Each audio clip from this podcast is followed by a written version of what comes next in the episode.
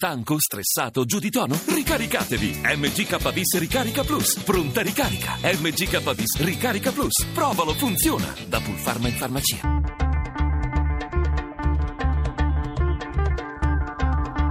Bianco e nero. Le diciassette e quarantuno minuti, benvenuti a Bianco e Nero. Questa sera facciamo un'incursione nei conti pubblici italiani, cerchiamo di misurare la temperatura della nostra economia e per farlo partiamo dal famoso D E F, il documento di economia e finanza che è stato eh, presentato dal governo lo scorso venerdì. Adesso lo aspetta un lungo iter parlamentare sia in Italia eh, che poi so- dovrà essere sottoposto anche al vaglio eh, della Commissione europea. Insomma, però i dati sono ormai nero su bianco. Tra le tante indicazioni di cui discuteremo, una un po' quella che prevale, una crescita ancora lenta, una crescita che non si riesce ad agguantare, che è anemica, che non prende vigore, che non decolla, non si sa, non si sa perché, non si sa come mai, o forse lo si sa e cercheremo di capirlo. Poi tanti altri elementi che sono in ballo in questo, eh, in questo intervento programmatico del governo sul fronte economico, che poi si trasformerà eh, nella legge di stabilità del prossimo anno. Si fa una eh, si illustra una prospettiva lunga per i prossimi anni, fino al duemiladiciannove, per molti dei parametri che eh, ci aiutano a capire come sta andando l'economia italiana. Eh, ci sono critici, ci sono sostenitori del governo. Noi oggi abbiamo due ospiti che vi presento subito. Il primo, Yoram Gutgeld, che è un deputato del Partito Democratico, com- è, diciamo, è anche uno dei consiglieri economici eh, del governo Renzi ed è anche commissario alla revisione della spesa. Onorevole Gutgeld, buonasera. Buonasera. C'è poi con noi Stefano Micossi, che è un economista, Banca d'Italia, Fondo Monetario Internazionale e molte altre cose ancora. Oggi è anche direttore generale dell'Assonime, l'associazione fra le società eh, per azioni, le società italiane per azioni. Professor Micossi, buonasera. Buonasera, Assonime. Assonime, sì, mi scusi. E parliamo di questo, quindi ne parliamo con i nostri ospiti, ne parliamo anche con voi che ci ascoltate, l'ottocento zero cinque zero cinque settantotto. Mi interesserà sapere anche voi cosa pensate di questa, insomma, dell'economia italiana, della crescita che viene sempre un po' annunciata con dei mini decimali. Se la sentite, se la avvertite, se la intravedete ciascuno di voi nelle vostre particolari condizioni di lavoro o di impegno. Ottocento zero cinque zero cinque settantotto. Cominciamo la nostra discussione subito dopo la scheda di Valeria D'Onofrio, che ci aiuta a mettere a fuoco la questione. Il rallentamento della ripresa è da qui che bisogna partire per inquadrare il D E F, documento di economia e finanza, atteso entro il trenta di aprile sugli intransigenti tavoli dell'Unione Europea e varato pochi giorni fa da Palazzo Chigi. Il governo, infatti, è proprio da lì che ha iniziato a mettere insieme i conti del nostro prossimo futuro economico, dal ritocco al ribasso del P I L, che le stime di fine anno davano all'uno virgola sei per cento e la realtà all'uno virgola due per cento. Una revisione al ribasso che sottolinea come la crescita sperata non c'è stata. L'andamento interno, va detto, risulta perfettamente allineato a quello internazionale, segno che il problema non è soltanto italiano, anche se questo è solo parzialmente consolatorio. Quasi mezzo punto percentuale regalato sul fronte ripresa ha portato inevitabilmente il nostro paese a rimodulare cifre e richieste, trascinandosi dietro innanzitutto i vincoli di bilancio duemilasedici duemiladiciassette. Se lo scorso settembre Renzi immaginava di poter ridurre nel duemilasedici il valore del rapporto tra debito pubblico e P I L a centotrentuno virgola quattro, oggi alla luce della mancata crescita questo non sarà più possibile, comportando l'inevitabile ricorso alla tanto frequentemente invocata flessibilità. La sola parola, si sa, irrigidisce la Commissione europea, anche se sul punto Padoan non sembra preoccupato. A detta del Ministro per l'Economia, il D E F è già stato condiviso con Bruxelles, che questa volta non dovrebbe insorgere dinanzi alle richieste italiane. Secondo il governo, il nostro paese può ambire ad una maggiore flessibilità perché il risanamento è fatto di interventi strutturali, di correzione e di riforma, esattamente la strada intrapresa da Renzi. Sul punto però non sembrano tutti d'accordo. Guardando proprio ai conti e alle previsioni interne, qualcuno fa notare che alcuni punti cardine, come una seria spending review e il taglio delle tasse, non solo non sono stati rispettati, ma sarebbero addirittura in procinto di aumentare. È così? Nei prossimi anni davvero cresceranno imposizione fiscale e spesa? E l'Europa ci concederà la flessibilità necessaria ai nostri conti o ci obbligherà ad una manovra correttiva, bianco o nero? diciassette e quarantasei minuti, bianco e nero, questi temi che affronteremo nella puntata di oggi, ottocento zero cinque zero cinque sette otto, con i nostri ospiti Yoram Gutgeld e Stefano Micossi. E comincerei proprio con Gutgeld per, per chiedergli, insomma, di mettere lui in luce, anche così, diciamo, a beneficio dei nostri ascoltatori, le questioni essenziali che il D E F, di cui abbiamo parlato, ha presentato, eh, presentato dal governo, ha offerto, diciamo, al dibattito pubblico e poi a quello parlamentare. Noi abbiamo messo l'accento su questa questione principale, ci aspettavamo una crescita più vigorosa, invece ci siamo dovuti accontentare di qualcosa di meno evidente. Sì, eh, beh, eh, diciamo che eh, rispetto alle, alla previsione precedente, quella fatta a settembre dell'anno scorso, eh, c'è stato un rallentamento complessivo dell'economia globale e questo ha portato a un abbassamento delle prospettive di crescita praticamente per tutti i paesi, quindi noi eh, diciamo riflettiamo questo. Detto questo, non dimentichiamo che noi eh, l'anno nel duemilaquattordici c'era ancora una contrazione dello zero virgola quattro, l'anno scorso c'è stata una crescita dello zero virgola otto e l'anno prossimo noi prevediamo una crescita dello, dell'uno virgola due, quindi la crescita dell'anno prossimo sarà comunque maggiore a quello di, dell'anno, dell'anno scorso. Quindi diciamo che la tendenza, la tendenza, il tendenziale vi soddisfa? Ma diciamo che eh, comunque è una crescita positiva, eh, poi non dimentichiamo, sono sempre previsioni. Eh, e come si è visto negli ultimi anni le previsioni sono quasi, eh, quasi impossibili, però eh, dico solo questo, eh, il D E F in questa forma c'è dal duemilaundici come documento che viene presentato al mese di aprile, come, come è stato anche quest'anno, eh, e poi viene aggiornato a settembre.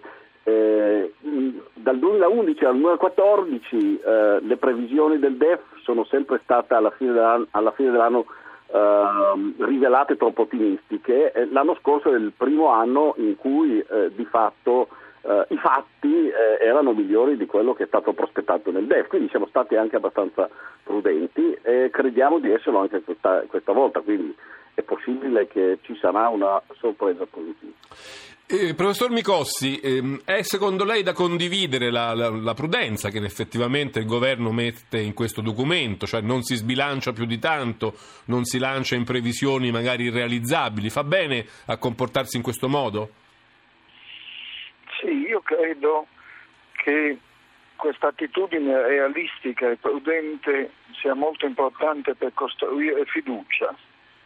Noi abbiamo molto bisogno di fiducia degli investitori, eh, dei detentori del nostro debito e il, il quadro di finanza pubblica che ci viene presentato e i risultati di questi due anni eh, piuttosto difficili eh, sono eh, diciamo in linea con quello che era stato annunciato, nonostante un andamento meno favorevole delle variabili economiche sottostanti, eh, e da questo punto di vista, leggendo il documento, eh, anche gli aggiustamenti che sono stati fatti sono stati fatti per mantenere fondamentalmente il sentiero di correzione dei conti pubblici. Eh, la richiesta di flessibilità risponde a un deterioramento dell'economia molto serio, al desiderio di mantenere un elemento di sostegno attraverso la finanza pubblica, ma questo difficile sentiero stretto,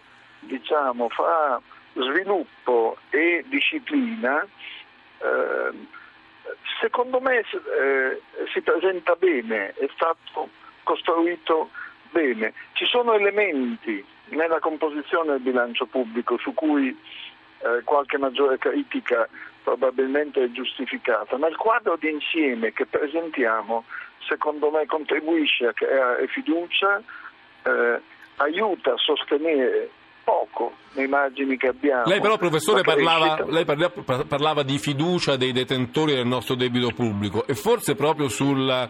sulla difficoltà, sulla lentezza con cui noi vediamo il calo del nostro debito pubblico ci potrebbe essere qualche, qualche critica da fare, o no? Ma insomma è stata fatta una scelta che è quella, in un momento in cui la congiuntura stentava veramente a recuperare, di eh, mantenere un elemento di sostegno. secondo me un, eh, è criticabile nel modo come si è fatto, il fatto di aver distribuito soprattutto risorse in tasca da spendere alle famiglie, invece che, come si sarebbe potuto, tagliare con più decisione i costi del lavoro e delle imprese, le imposte sulle imprese, ma detto questo, questo sentiero prudente col profilo dell'economia che abbiamo visto è giustificabile, non mi pare che sia stato male accolto eh, dal mercato. Eh, naturalmente oggi siamo in un ambiente favorevole perché il quantitative easing riduce i premi di rischio sul debito pubblico anche dei paesi più indebitati, però io credo che nel complesso il mercato riconosca che questo paese, insomma, alla fine ha un disavanzo pubblico, indebitamento netto vicino al due per cento, che scenderà sotto il due per cento l'anno prossimo, che è sceso ogni anno dal duemilaquattordici in poi. Eh, abbiamo rinviato di un altro da... anno però il pareggio, no? Abbiamo rinviato il pareggio strutturale, eh, potremmo ridurre il debito più in fretta, potremmo ristrutturare l'economia più rapidamente. Eh, queste naturalmente sono scelte eh, possibili, eh, la scelta che è stata fatta è questa, ripeto, linea sottile, questo compromesso eh, ragionevole, il controfattuale non lo conosciamo, eh, l'idea che nelle condizioni attuali si sarebbe spingere, potuto spingere molto più aggressivamente sulle ristrutturazioni di impresa, boh, io non me lo sento di raccomandare, non me lo sarei sentito di raccomandarlo, ma naturalmente qui ognuno vale il giudizio, ognuno può avere la sua opinione. Certo. E, mh, torno da Yoram Gutgeld per chiedergli questo. Alcuni, diceva Micossi che il, che il D E F è stato preso bene dai mercati, forse un po' meno bene dai giornali, ho letto qua e là che alcuni eh, si spingono fino a prevedere il rischio per l'Italia di tornare in una, nella celeberrima, diciamo, procedura di infrazione per deficit eccessivo. Qualcuno dice magari anche solo temporanea, però insomma, secondo alcuni osservatori, giornalisti economici, eh, la Commissione europea non, non ci perdonerà l'esitazione con cui rientriamo so, dai parametri sul deficit e sul debito. Secondo lei?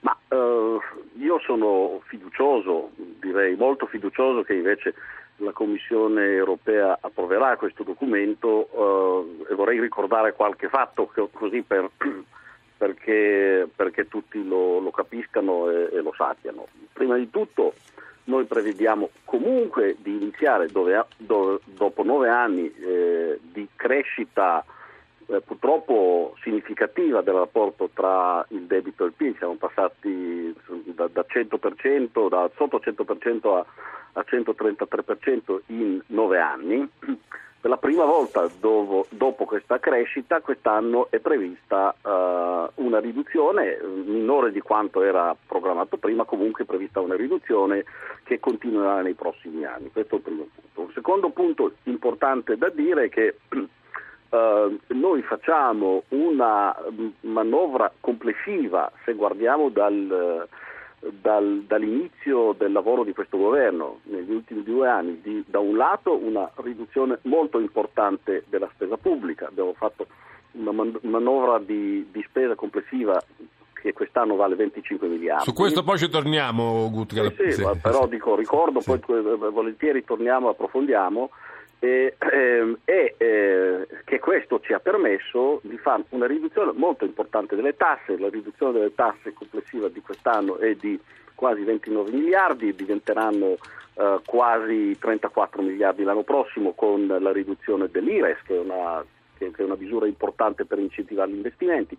Quindi stiamo facendo um, eh, delle operazioni Eh, rispetto a qualunque cosa fatto in precedenza in questo paese, ma rispetto anche a, a quanto abbiano fatto altri paesi, operazioni molto importanti di ristrutturazione sia della finanza pubblica e eh, la, la messa di benzina sul fuoco del, del, del motore economico. Poi chiaramente vorremmo avere una crescita ancora più, certo, quello... più alta, più forte, però insomma al meglio non si debbono porre limiti. Ci fermiamo qui un momento perché arriva il G R uno, poi torniamo subito dopo a Bianco e Nero con Yoram Gutgeld e Stefano Micossi. Stiamo parlando dei conti pubblici italiani, dell'economia italiana, del suo stato di salute in base al D E F presentato dal governo venerdì scorso. Ottocento zero cinque zero cinque settantotto per le vostre opinioni. opinioni. Restate con noi, tornate poi a Bianco e Nero dove discutiamo di questi temi assieme anche a voi. A tra poco.